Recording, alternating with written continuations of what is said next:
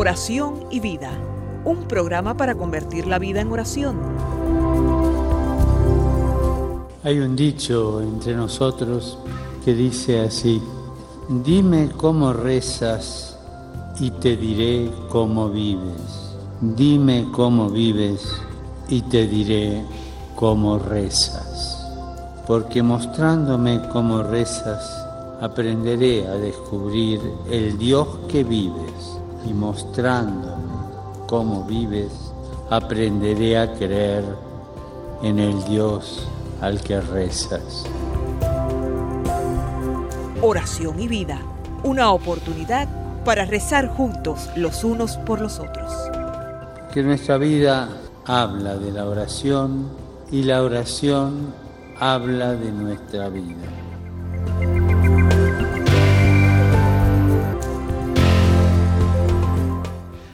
Ven, Espíritu Santo, llena los corazones de tus fieles y enciende en ellos el fuego de tu amor.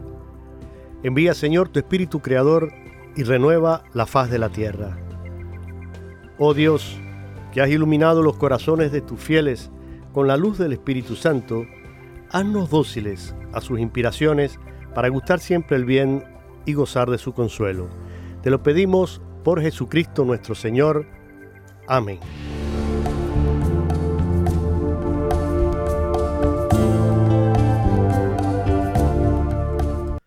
¿Por qué tengo miedo? Si nada es imposible para ti, ¿por qué tengo miedo?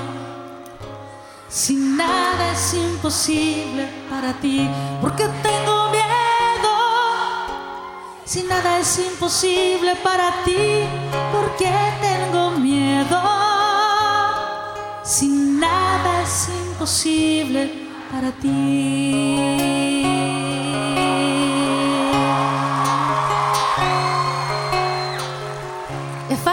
Cantarla, pero cuando uno está frente al miedo no es fácil vivirlo. Te pido que le presentes al Señor resucitado tus miedos, tu miedo a no ser aceptado, a no ser amado, a no encontrar la solución a ese problema, a ese problema familiar. Habla con Jesús. Entrégale tu miedo. Entrégaselo. Entrégaselo porque para Él nada es imposible. Ahora sí. Ahora sí, cántale a Él y dile, ¿por qué tengo miedo? Si nada es imposible para ti, ¿por qué tengo miedo? Si nada es imposible para ti, ¿por qué tengo? Si nada es imposible para ti, ¿por qué tengo miedo? Si nada es imposible para ti.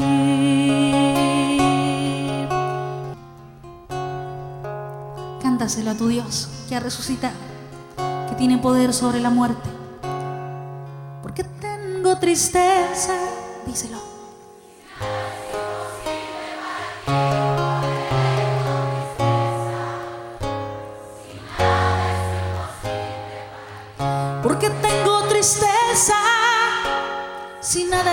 Imposible para ti. Porque tengo tristeza, sin nada es imposible para ti. Nada es imposible para ti. Enséñame a amar.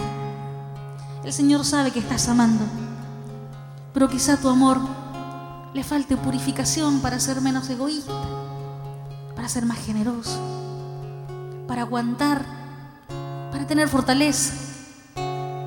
Dile, enséñame a amar, porque nada es imposible para ti. Enséñame a amar, porque nada es imposible para ti. Enséñame a amar porque nada es imposible para ti. Enséñame a perdonar, nada es imposible para ti. Enséñame a perdonar, porque nada es imposible para ti. Nada es imposible para ti. El Señor Jesús se hizo hombre.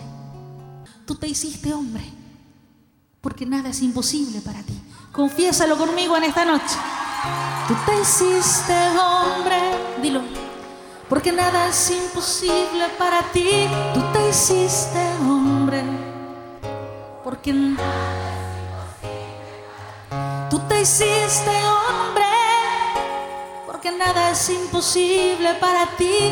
Tú te hiciste hombre. Porque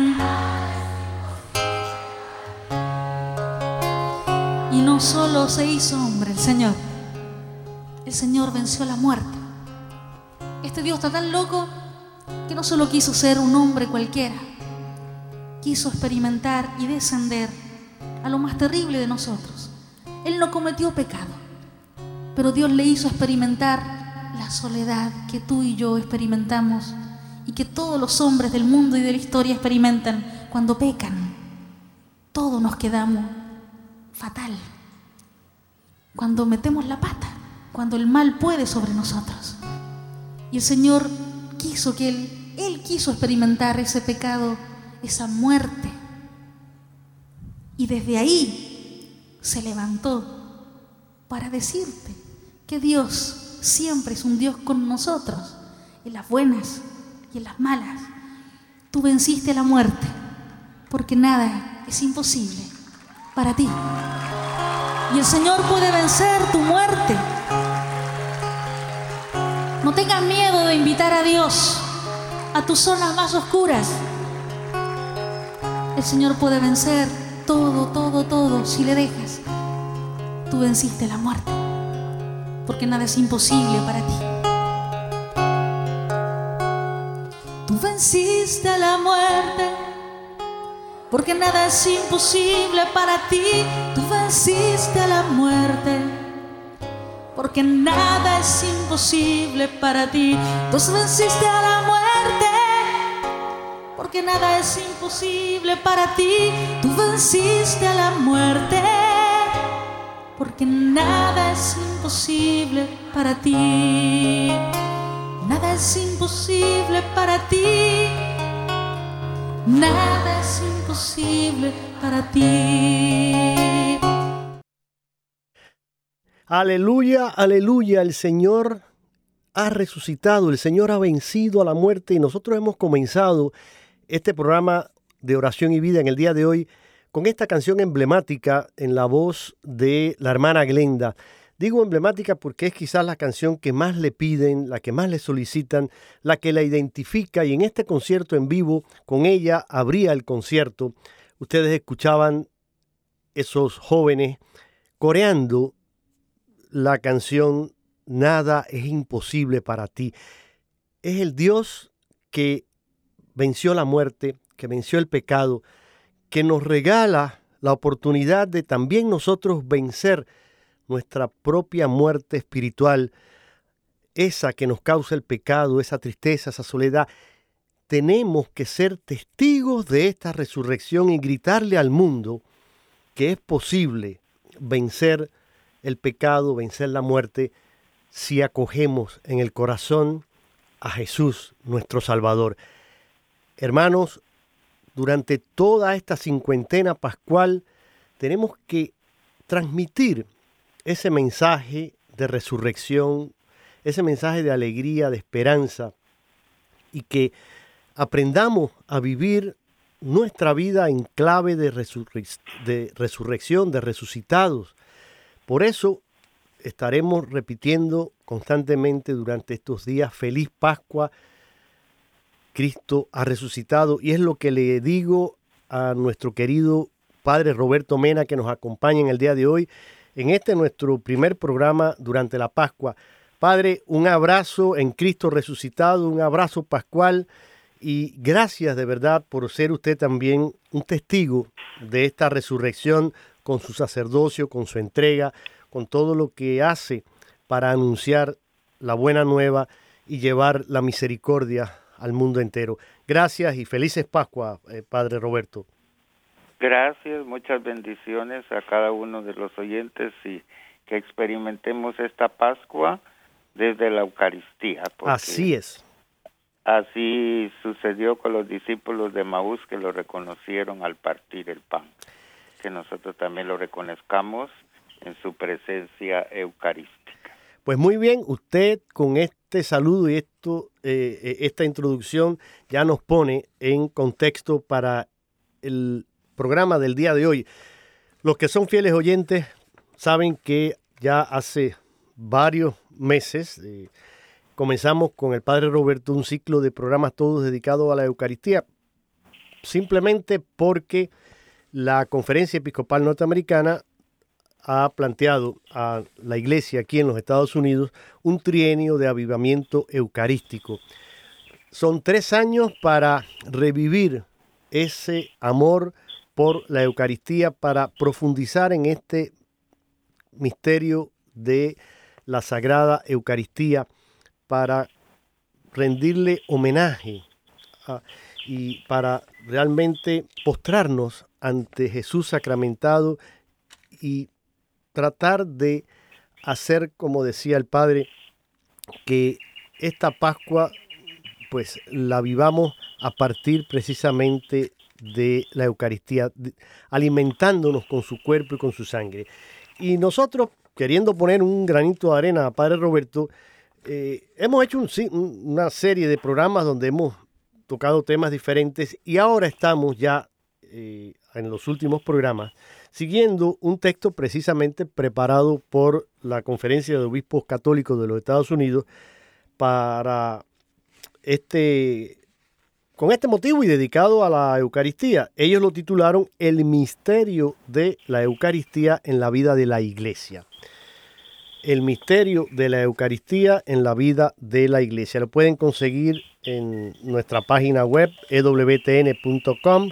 Ustedes van ahí y en la parte de teología pueden encontrar y en los documentos de la conferencia está este documento Así que yo les exhorto a que vayan, lo visiten nuestra página y pueden descargar este documento, leerlo, tenerlo a mano, porque de verdad les puede ayudar mucho. Y vamos a, a seguir entonces con este documento, Padre.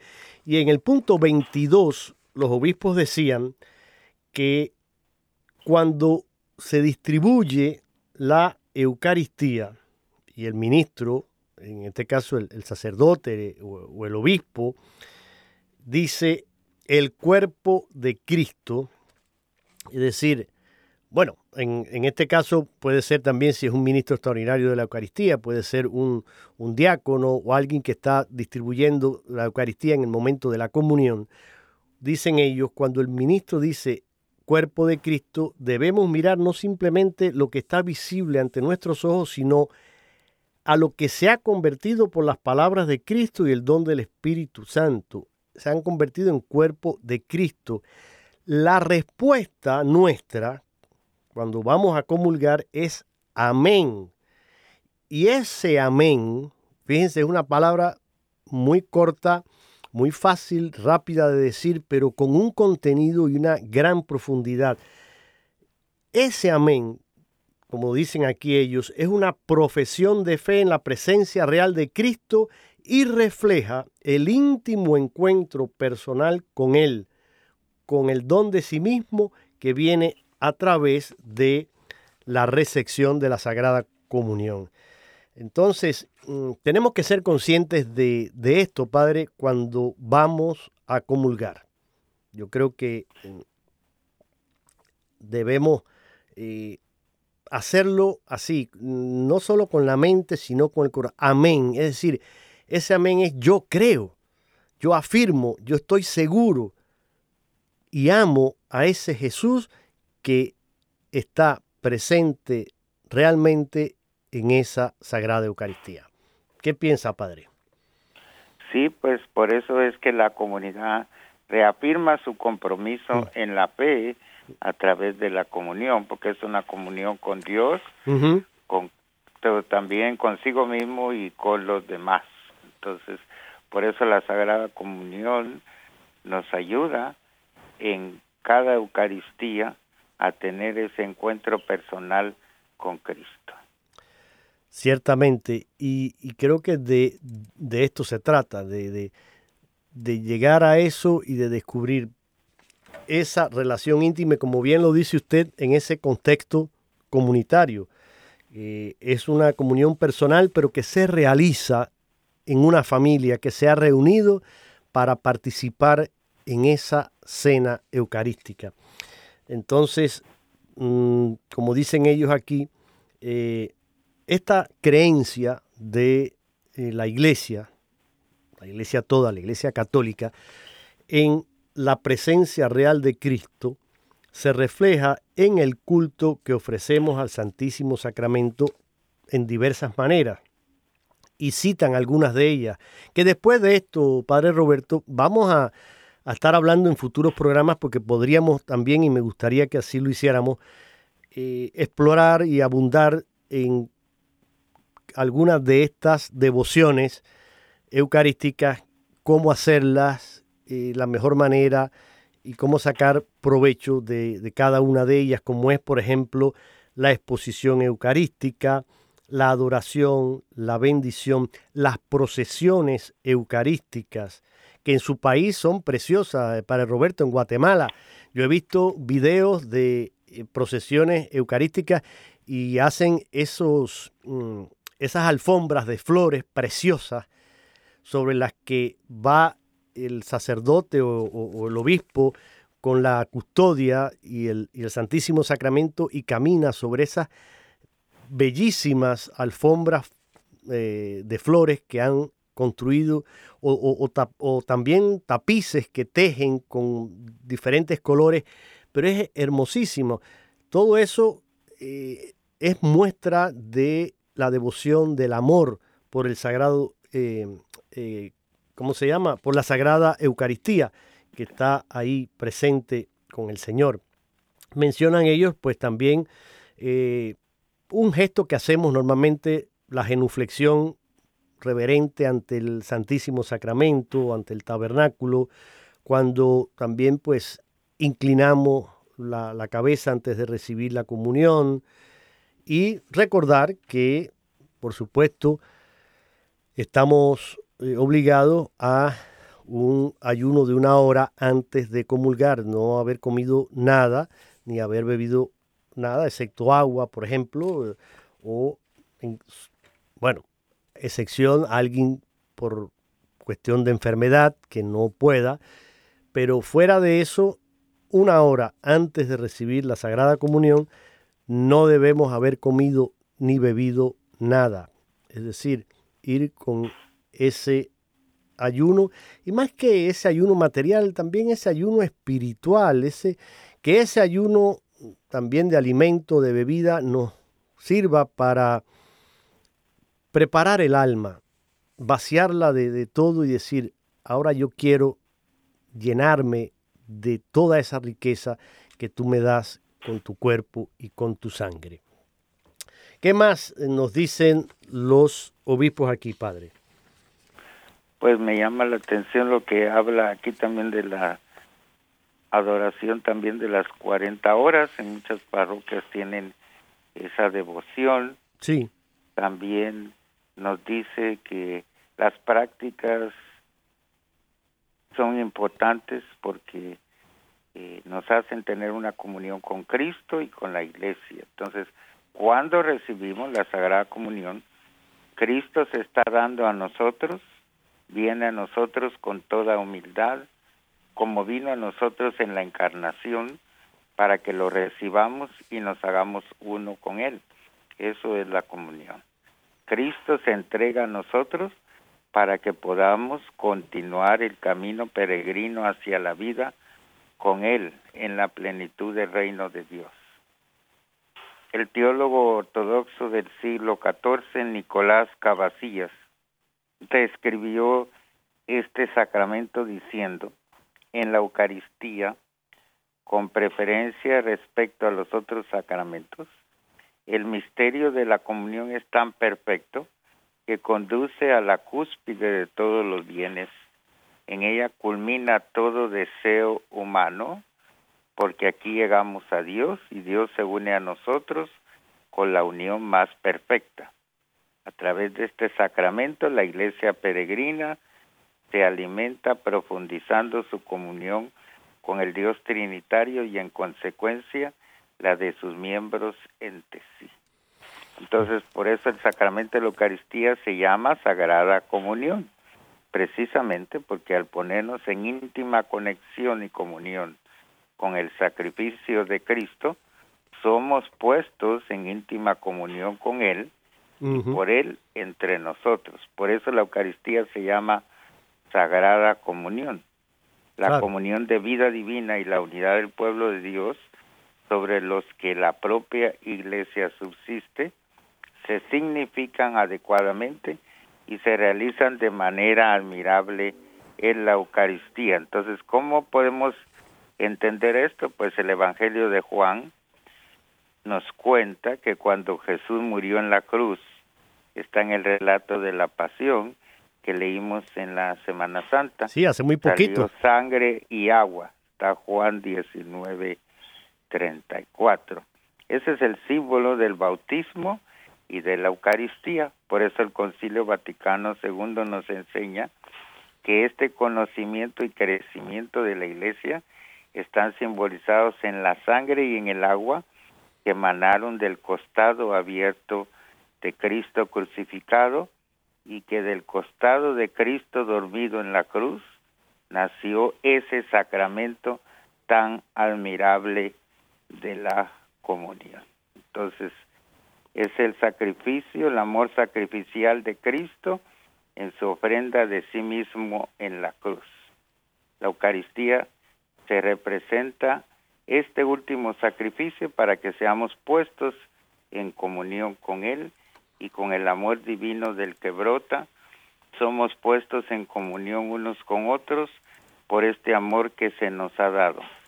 Por eso podemos decir, la Eucaristía hace la iglesia y la iglesia hace la Eucaristía. Así es, Padre. Y llegados a este, a este momento, yo quisiera compartir con usted y con todos los radioescuchas un audio que tengo aquí, que es tomado de un par de conferencias que dio el cardenal Raniero Canta la Mesa en una parroquia en España, creo que fue en Madrid, si no mm, me equivoco.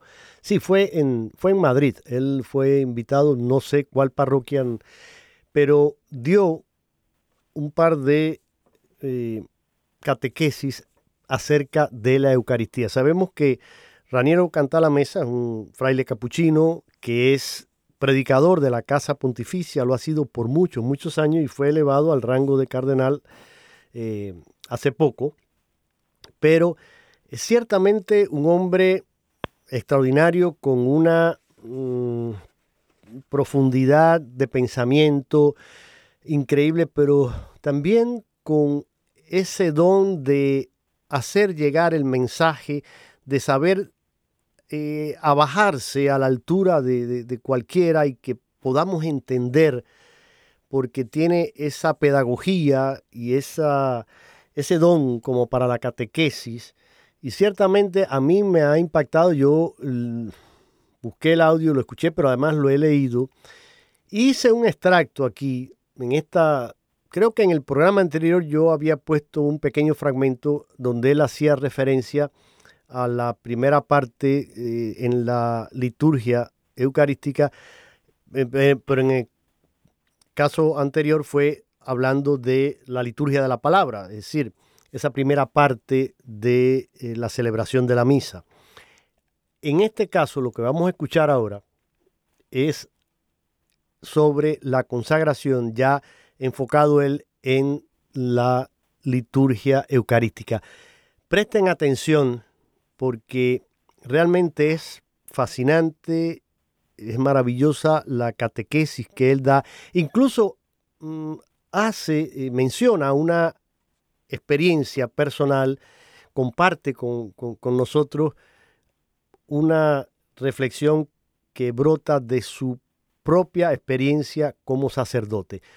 Creo que también usted lo va a disfrutar mucho, Padre Roberto, así que vamos a escuchar a Raniero cantar la mesa comentando sobre esta liturgia eucarística. Pasamos al segundo momento, que es la, la liturgia eucarística, eh, con en el centro la consagración. Jesús, después de haber partido el pan y mientras lo daba a sus discípulos, dijo, tomad, comed, este es mi cuerpo que es entregado por vosotros. Quiero contar a propósito de esto mi pequeña experiencia, es decir, cómo llegué a descubrir la dimensión eclesial y existencial de la consagración eucarística. Desde mi ordenación, que tuvo lugar hace muchos años, en 1958, eh, yo vivía de este modo el momento de la consagración en la Santa Misa. Cerraba los ojos, inclinaba la cabeza, trataba de aislarme de todo aquello que me rodeaba para ensimismarme solo en Jesús, que en el cenáculo, antes de morir, pronunció por primera vez aquellas palabras, tomad, comed. La misma liturgia favorecía este comportamiento, haciendo pronunciar las palabras de la consagración en voz baja y en latín, inclinado sobre las especies, mirando la pared, no a la asamblea como se hace hoy. Después de la reforma litúrgica, un día me di cuenta de que tal comportamiento, tal manera de, celebrar la, consagración, no expresaba todo el significado de mi participación. Aquel Jesús del cenáculo ya no existe más. Ahora existe el Jesús resucitado. Para ser exactos, el Jesús que había muerto y que ahora vive para siempre, dice el Apocalipsis. Y este Jesús es el Cristo total, cabeza y cuerpo inseparablemente unidos. Así pues, si este Cristo total es el que pronuncia las palabras de la consagración, también yo la pronuncio con él. En el gran yo de la cabeza se esconde el pequeño yo del cuerpo que es la iglesia y mi, mi pequeñísimo yo personal, el sujeto que soy yo. Y también yo tenía que unirme a Jesús y decir a la gente, mirándola a la gente, hermanos y hermanas, tomad y comed, este es mi cuerpo que quiero entregar por vosotros. Es decir, que mientras como sacerdote ordenado yo entendía consagrar el pan y hablar en persona, en persona como se dice en teología, también como persona, como sujeto, como individuo, yo tenía que unirme a Jesús y decir a la gente lo que dice Jesús. Tomad, comed, este es mi cuerpo. Desde el día que comprendí esto, ya no cierro más los ojos en el momento de la consagración, sino que miro a los hermanos que tengo delante de mí. O si celebro solo, pienso a la gente que tengo que servir eh, durante el día. Y pensando con ellos, digo, tomad, comed, este es mi cuerpo. Y después entendí que esto no, no, era ninguna novedad, ninguna, eh, ninguna cosa personal, no era un mi pensamiento, era en la escritura. Por ejemplo, ¿por qué San Juan no nos relata la institución de la Eucaristía mas en lugar de, esto pone el lavamiento de los pies. Es para decirnos que, para poner de, en relieve la consecuencia de la Eucaristía, es decir, el servicio, dar la vida para los otros. Y en su primera carta, San Juan explica esto. Dice, Él ha dado su vida para nosotros. Eh, eh, eh, por esto también nosotros tenemos que dar nuestra vida para, los hermanos. Y San Agustín, cuando comenta este pasaje, dice, aquí el evangelista Juan está explicando el misterio de la, de la cena. Es decir, está explicando la Eucaristía. La Eucaristía es esto. Jesús que da su cuerpo para nosotros y nos invita a unirnos a Él, dar nuestro cuerpo para los demás. Y por lo tanto, todo es transparente y teológicamente seguro en esta visión de la consagración eucarística. San Agustín lo explica bien en la, ciudad de Dios. Dice que mientras que la iglesia ofrece a Dios eh, Jesús bajo las especies, ella se ofrece a sí misma. Inea requam offert ipsa offertur. Un poco de latín no, no, es mal para mis colegas sacerdotes. Eh, hay dos cuerpos de Cristo en, el altar, en cada misa. Está el cuerpo real, es decir, nacido de la Virgen María, muerto y resucitado. Y está el cuerpo místico, que es la iglesia. Pues bien, en el altar está presente realmente su cuerpo real y está presente místicamente su cuerpo místico, donde místicamente no significa de alguna manera, mm, no, no, significa algo muy fuerte eh, está presente la iglesia, los hermanos están presentes en la, Eucaristía eh, en fuerza de la unidad inseparable entre la cabeza y los miembros. Y por esto, porque hay dos cuerpos de Cristo en cada Eucaristía, el cuerpo real y el cuerpo místico, hay dos epíclesis en cada misa, es decir, dos invocaciones del Espíritu Santo, una antes de la consagración donde se dice, por eso, Señor, te suplicamos que santificas por el mismo Espíritu estos dones que hemos separado para ti, de manera que sean cuerpo y sangre de Jesucristo. Aquí cuerpo significa el cuerpo real, nacido de María.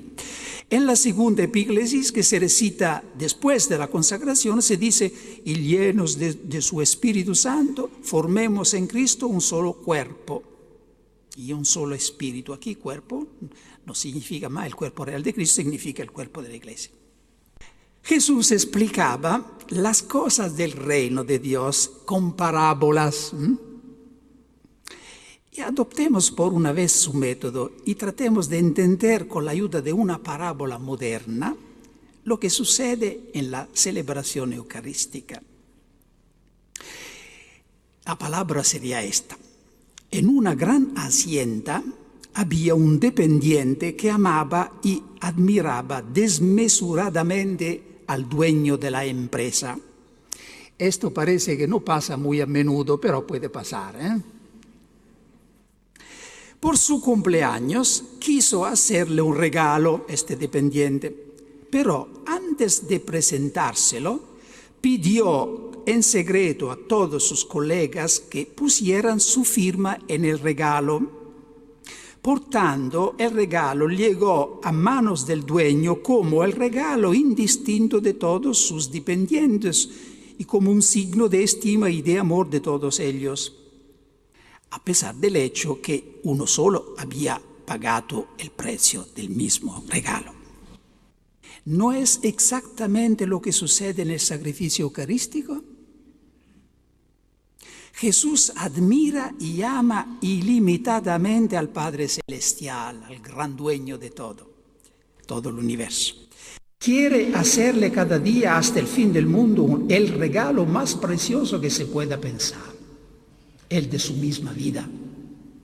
En la misa invita a todos sus hermanos para que pongan su firma en el regalo, de modo que llega Dios Padre como el regalo indistinto de todos sus hijos. El sacrificio mío y vuestro lo llama el sacerdote en la misa. Nuestra firma, ¿dónde está en la misa nuestra firma? La, nuestra firma son las pocas gotas de agua que se mezclan con el vino en el cáliz, como explica bien la oración que acompaña este gesto el agua unida al vino sea signo de nuestra participación en la vida divina de quien ha querido compartir nuestra condición humana. Nuestra firma en la misa, atención, porque cuando se, pone la firma es un acto eh, muy, muy, muy delicado, nuestra firma es sobre todo ese amén solemne que la liturgia hace que pronuncie toda la asamblea como final de la plegaria eucarística. Por Cristo, con Él y en Él, a ti Dios Padre Omnipotente, en la unidad del Espíritu Santo, todo honor y toda gloria por los siglos de los siglos. Amén. Eh, esto, amén, es como de quien dijera me uno a lo que se ha hecho y se ha dicho. Suscribo a todo. Amén significa esto. Por eso sería bueno que este amén al final de la, de la plegaria eucarística sea pronunciado en voz alta, no, no, no de alguna manera que ninguno, ni siquiera el sacerdote puede escuchar. Y mejor si sería cantado. Porque es la firma que toda la asamblea pone a, la liturgia eucarística. Queridos amigos, queridos hermanos, después de escuchar estas palabras, mm, no sé, no, yo me quedo prácticamente eh, mudo, no, no tengo nada que realmente que decir. Eh, creo que es una hermosísima explicación, una gran catequesis sobre esos momentos y que nos explican muy, muy bien esto que estamos comentando y lo que los obispos querían de, eh, con su documento acerca de eh, la iglesia y la Eucaristía. No sé, Padre, qué le ha parecido, pero para mí, mm, eh, quizá traté, fíjese, es mucho más larga, por supuesto, es toda una conferencia y fui escuchando, fui mm, haciendo una edición y tratando de, compactar ah, un poquito los segmentos y aún así, pero creo que les pido disculpas si resultó un poquito más largo de lo que debería haber sido, pero creo que vale la pena haber escuchado estas palabras. Que también a usted, Padre Roberto, como sacerdote, me imagino que le hayan motivado y le hayan servido de mucho también. Sí, así es, sobre todo pues eh, la relación del sacerdote con Cristo que lo representa, que hacemos todas las acciones eucarísticas en persona Christi. Sí, señor. Eso me llama mucho la atención. Luego la relación de la comunidad que afirma el sacrificio eucarístico con el amén, y no solo con el amén, sino con distintas respuestas en los diálogos que el sacerdote hace con la comunidad. Con la comunidad, claro. A lo largo de la Eucaristía. Muy, muy bonito, fíjese, esta, porque a veces la rutina, el, el hecho de participar y participar en la Eucaristía, en, tantas eh, celebraciones, tantas misas que podemos haber escuchado a lo largo de nuestra vida, y a veces vamos como autómatas, repetimos y contestamos los diálogos, pero lo hacemos de forma tan automática que no realmente interiorizamos y reflexionamos sobre lo que estamos escuchando y lo que estamos diciendo. Y por ejemplo, e, e, estas dos epíclesis, que es la, palabra que eh, se utiliza, pero que no hay que asustarse de términos como este, por ejemplo, simplemente epíclesis quiere decir la invocación del Espíritu Santo. Y por eso él habla de estos dos momentos, pero uno antes, o sea, de la consagración, donde se pide la invocación del Espíritu Santo para que esos dones del pan y el vino queden consagrados y se conviertan en el cuerpo y la sangre de Cristo. Pero hay otro momento después, como dice el de la consagración, en el que también pedimos y ustedes, los sacerdotes, dicen, y que para que esta eh, ofrenda mía y vuestra, o sea, no es solo del sacerdote, es de él y de nosotros que formamos ese cuerpo místico de Cristo como iglesia, como comunidad, como creyentes, como bautizados. Entonces, ese Espíritu Santo también lo invocamos para que formemos con Cristo una unidad también y que seamos ofrecidos y entregados al Padre. Eh, realmente, mm, mire, si, si nos ponemos a meditar y a reflexionar en todo esto, Padre Roberto, podríamos estar aquí horas y horas y horas hablando y buscando el, el sentido profundo de cada uno de estos gestos litúrgicos, de cada una de estas palabras. Pero yo les invito, a ustedes que están escuchando ahora el programa, cuando vayan, ahora después de, escuchar este programa, van a ir este fin de semana seguramente a participar en la Eucaristía. Pues mira, trata de, como tarea, yo te dejo que pienses en estas palabras que nos decía el cardenal, que pienses en esto que nos comentaba el padre Roberto y que ciertamente esa Eucaristía sea diferente a otras en las que has participado, que lo hagas más consciente, que lo hagas con un verdadero espíritu de oración, de realmente participar con tu mente y tu corazón en esa celebración en la que estás presente. Que no sea solamente un estar ahí por estar y un contestar y un repetir y como si fuera un papagayo, un loro repitiendo eh, las palabras que, le enseñaron. No, que eso sea, cada respuesta que sea un amén de verdad, como, como decía eh, el cardenal Raniero Cantalamesa. Ese amén es nuestra firma, es nuestro compromiso. Y yo me estoy comprometiendo con Cristo en, cada Eucaristía a que a compartir su vida y a compartir mi vida con los demás. Entonces, yo creo que de esto se trata. Y el padre Roberto y, yo hablábamos también antes de comenzar a, grabar este programa. Que, bueno, y aprovecho para decirle, claro, mm, desafortunadamente no estamos en vivo, pero recuerden que estos programas quedan todos, si no lo pueden escuchar mm, eh, este viernes a las 4 de la tarde, hora del este de los Estados Unidos, 3 de la tarde, hora del centro. Eh, si no lo pueden escuchar en vivo en el momento que sale, lo pueden después también escuchar en su repetición en la noche. Tiene repetición también eh, el sábado y el domingo. Y en la página de EWTN, si van a la página de radio, ahí van a encontrar una página dedicada a este programa. O si no, van a donde dice radio y pueden encontrar todos nuestros mm, programas. Buscan el título del programa Oración y Vida y ahí van a encontrar el programa archivado en formato de podcast. Lo pueden descargar y escucharlo también ahí.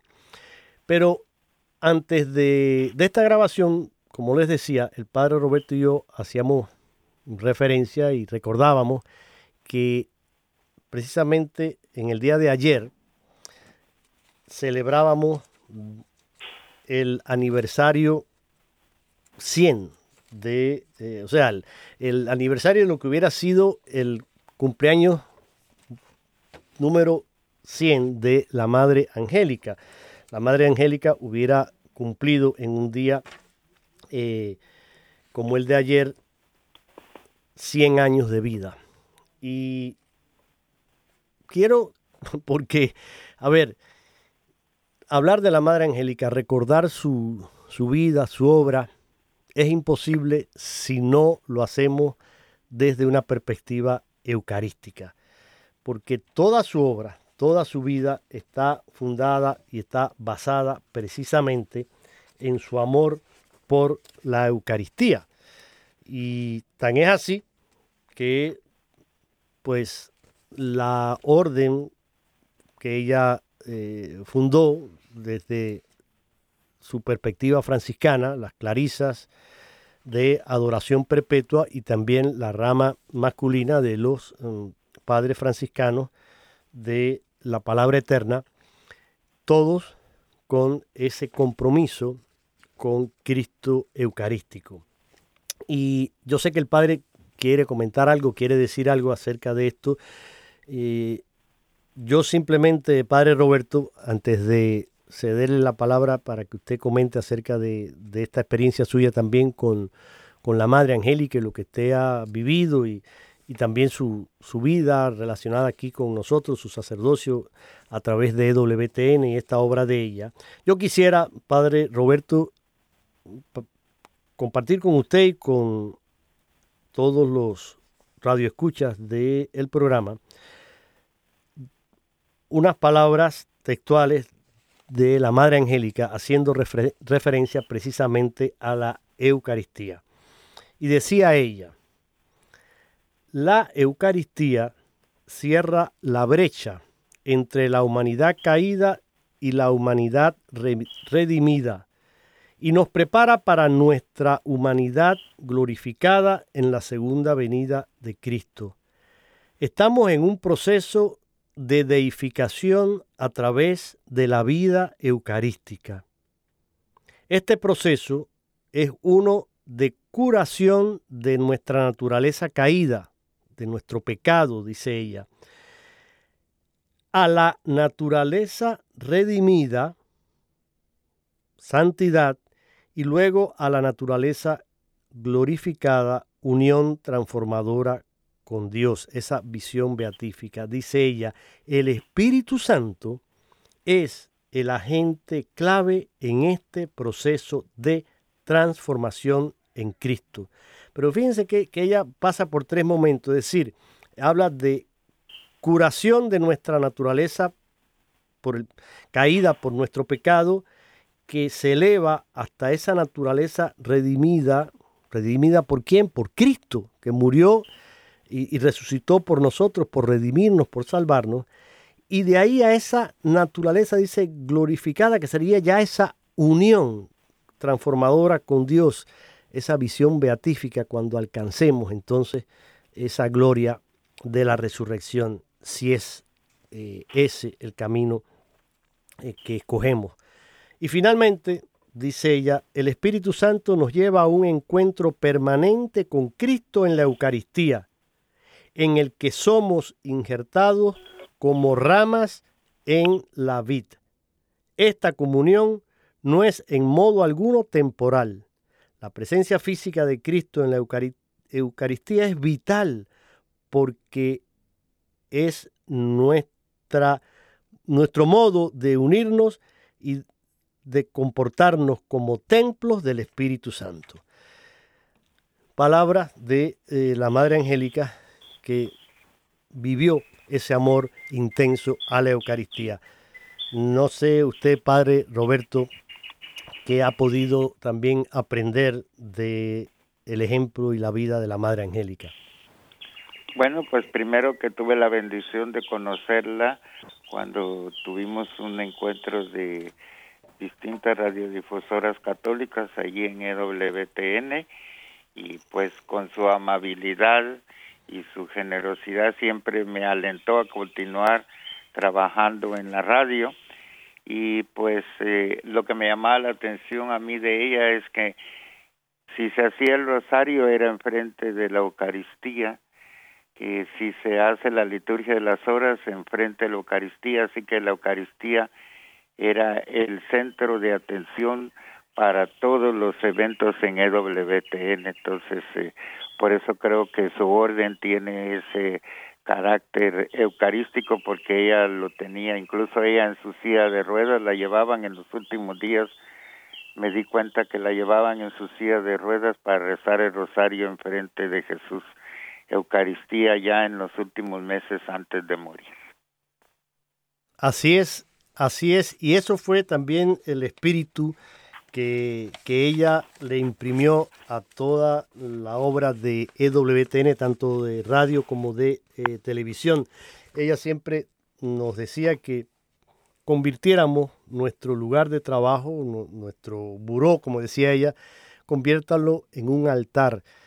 Desde ahí ustedes pueden también ofrecer su, su trabajo, ofrecer su oración y unirnos desde, desde aquí. Por ejemplo, ahora yo estoy aquí en mi estudio frente a, la consola y un micrófono, y estamos grabando, estamos realizando este programa, pero a la misma vez esto nos sirve también, yo sé que tanto como así como lo hago yo, lo hace usted también, lo, lo estamos ofreciendo y lo estamos poniendo en manos del Señor para que Él sea el que permita que nuestro trabajo dé fruto, que a través de lo que aquí hacemos se manifieste su gloria, se manifieste su espíritu y que sea Él quien toque y transforme las vidas y los corazones de nuestros radioyentes.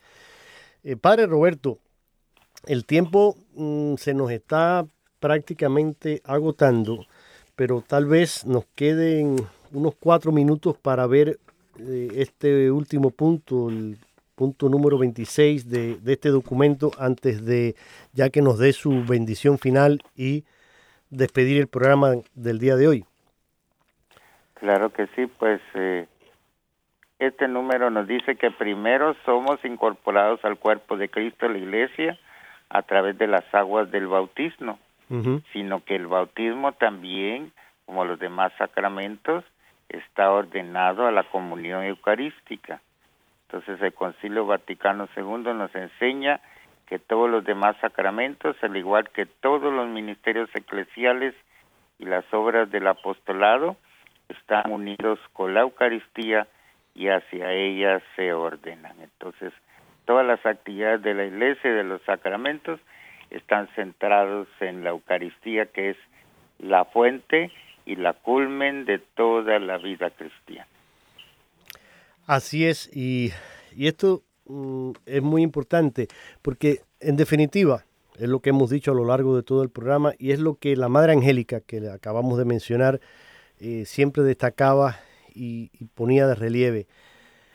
Todo lo que hagamos y toda la vida sacramental de la iglesia tienen un centro común, tienen un corazón y ese corazón es Cristo Eucaristía. De ahí brota toda la actividad misionera de la iglesia, de ahí brota toda la enseñanza, toda la catequesis, toda la vida sacramental, todo ese edificio sacramental se sostiene en la Eucaristía. Ahí nos alimentamos, por eso como decía usted, como lo dice el concilio, la Eucaristía es cumbre y fuente de nuestra vida. Y fuente porque es el origen, de ahí, de ahí tomamos ese alimento y hacia él vamos.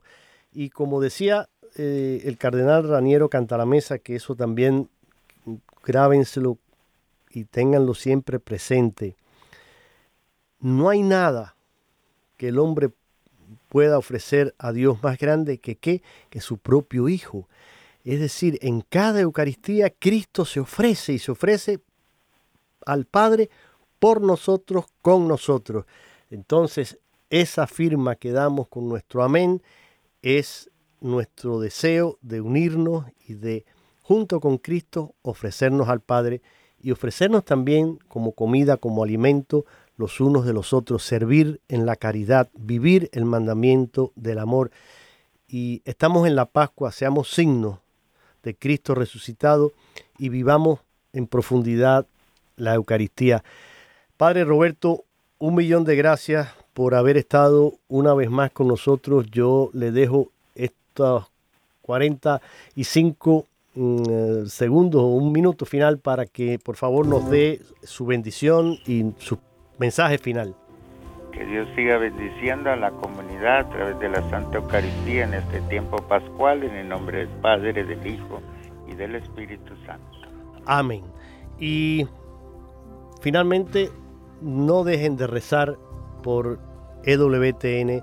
No dejen también de, si pueden, cooperar económicamente, como decía la Madre Angélica, póngannos entre el recibo de la luz y el de, eh, o sea, el de la electricidad y el del gas, cuelen ahí también una pequeña oferta, una pequeña ofrenda para EWTN, para este ministerio. Gracias a todos por su sintonía y recuerden, vivan ese amor a la Eucaristía y sean conscientes cuando participen en la misa y digan ese amén con el corazón y con el alma. Hasta pronto.